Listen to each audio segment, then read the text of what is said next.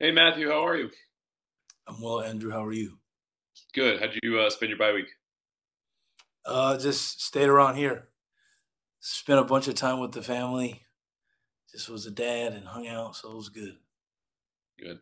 Uh, I just asked Deatrich. Uh, it sounds like he did a lot of the same things uh, this bye week. Just how he felt coming back in this morning, and just your sense of the locker room as a guy who's been in, you know, the locker room plenty of times after the bye week. Yeah. Well, you know, I, I think the bye week has always been and continues to be an opportunity for guys to reset themselves mentally and uh, physically, and certainly with the way things have gone this year, it was, I think, a good reset for a lot of reasons. So, guys are excited to be back in the building, and I think everybody's got the right perspective, right? Like we're blessed to be doing uh, what we love. Not a lot of people are able to say that about what they're doing, and uh, we're in a unique situation. So we should always appreciate that, and um, you know, take advantage of it, and you know, we'll see how things go.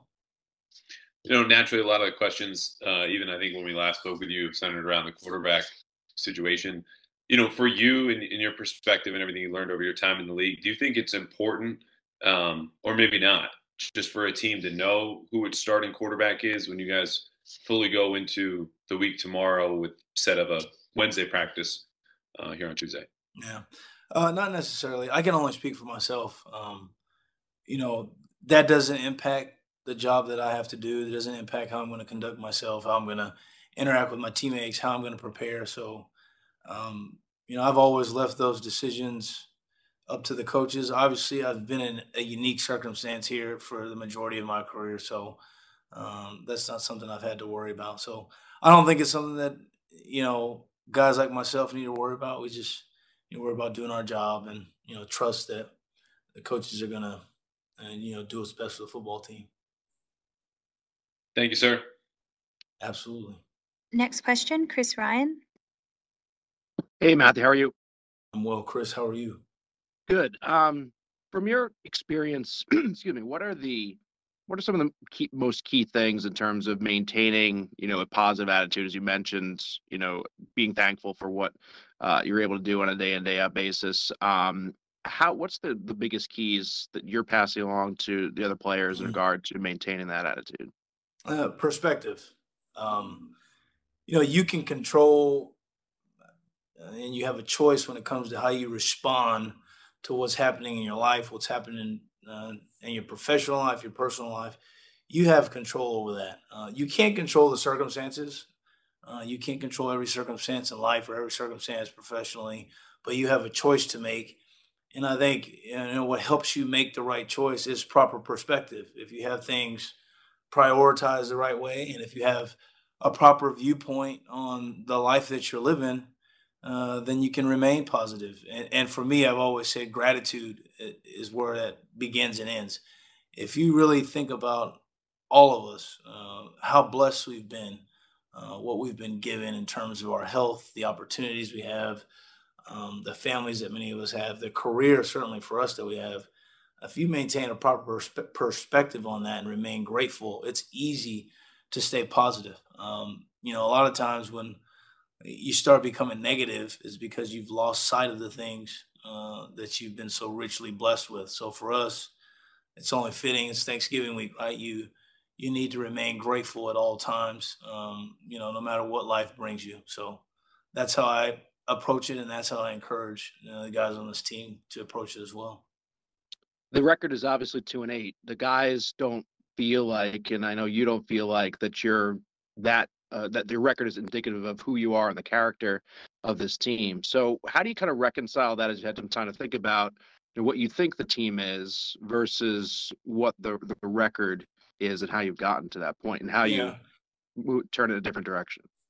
Well, look, I mean, I'm not gonna lie to you, Chris. It's it's tough to reconcile that because you know in this league uh, things are very black and white in terms of whether you won or lost. Um, but you know, I, I think for us, uh, especially for guys like myself that have experience in this league, you understand there's a process uh, when it comes to winning and when it comes to having success and when it comes to sustaining that success.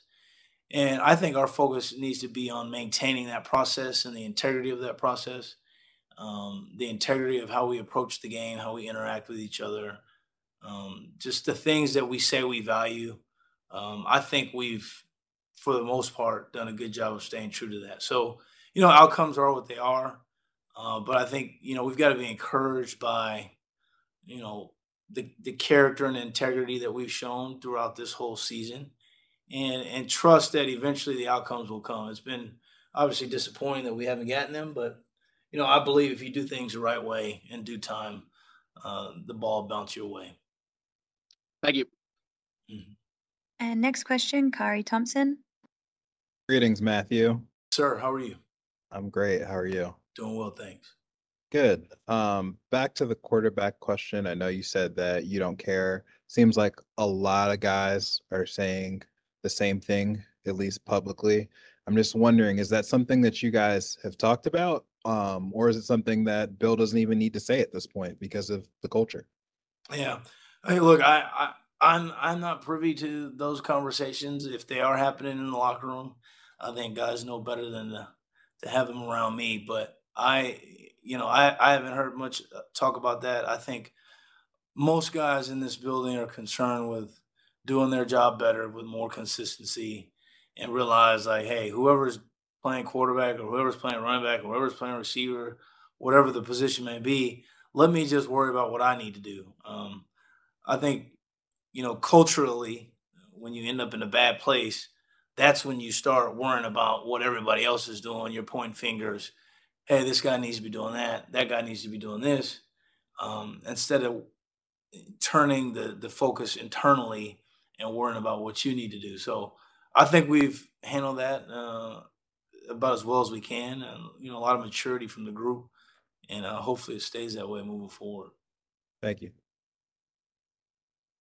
And next question, to Dakota Randall.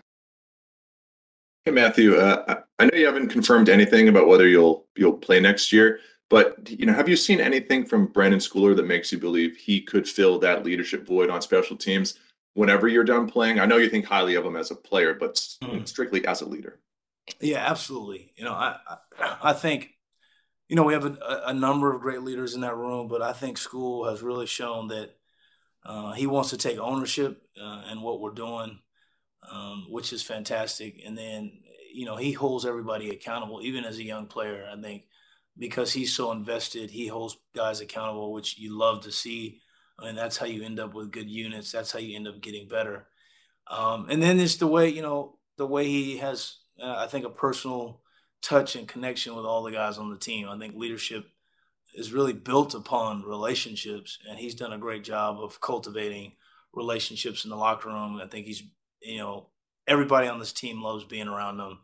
Um, I mean, he brings his own unique energy. So, look, I think the the future is bright for him on and off the field. Um, be wise for this organization to keep him around for a long, long time. And you know, whenever that transition happens, I always encourage whoever the next guy is, just be yourself. I mean that that that's the key as as a leader. You just have to be true to the the man that you are, true to the gifts that you've been given, and just be yourself. So, you know, we'll see, but um, got a lot of confidence in him and several other guys in this building, Cardona and others, to to really lead at a high level uh, when the time comes.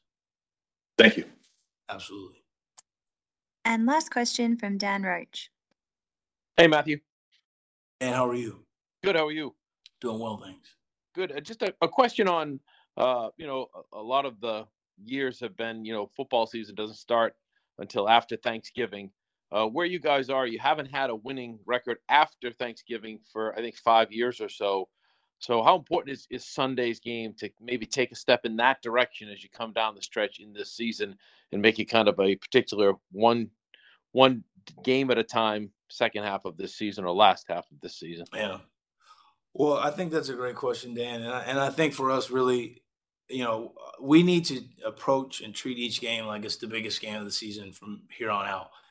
And, um, you know, for us, it, it's important that we find our footing and we find some consistency, especially down the stretch. Um, you know, crazy things happen in this league, but the teams um, that finish strong and continue to build and continue to improve upon their fundamentals and continue to compete Uh, those are the teams that separate themselves. So we've got to find a way to to get back to doing that. Um, the beauty of it is we have an opportunity, and that opportunity is now. It's not six months from now. It's not nine months from now. It's right now. So uh, certainly, we're looking to finish the season with some momentum, but we really have to just approach each day with a great sense of urgency, detail our work, uh, value our opportunities, and then come out and compete uh, at a high level uh, when, when, the opportunity presents itself. So it's something that we're aware of. You know, the whole football after Thanksgiving, and hopefully that's something that we can uh, do a better job of this season. Thank you. All right. Thanks, guys.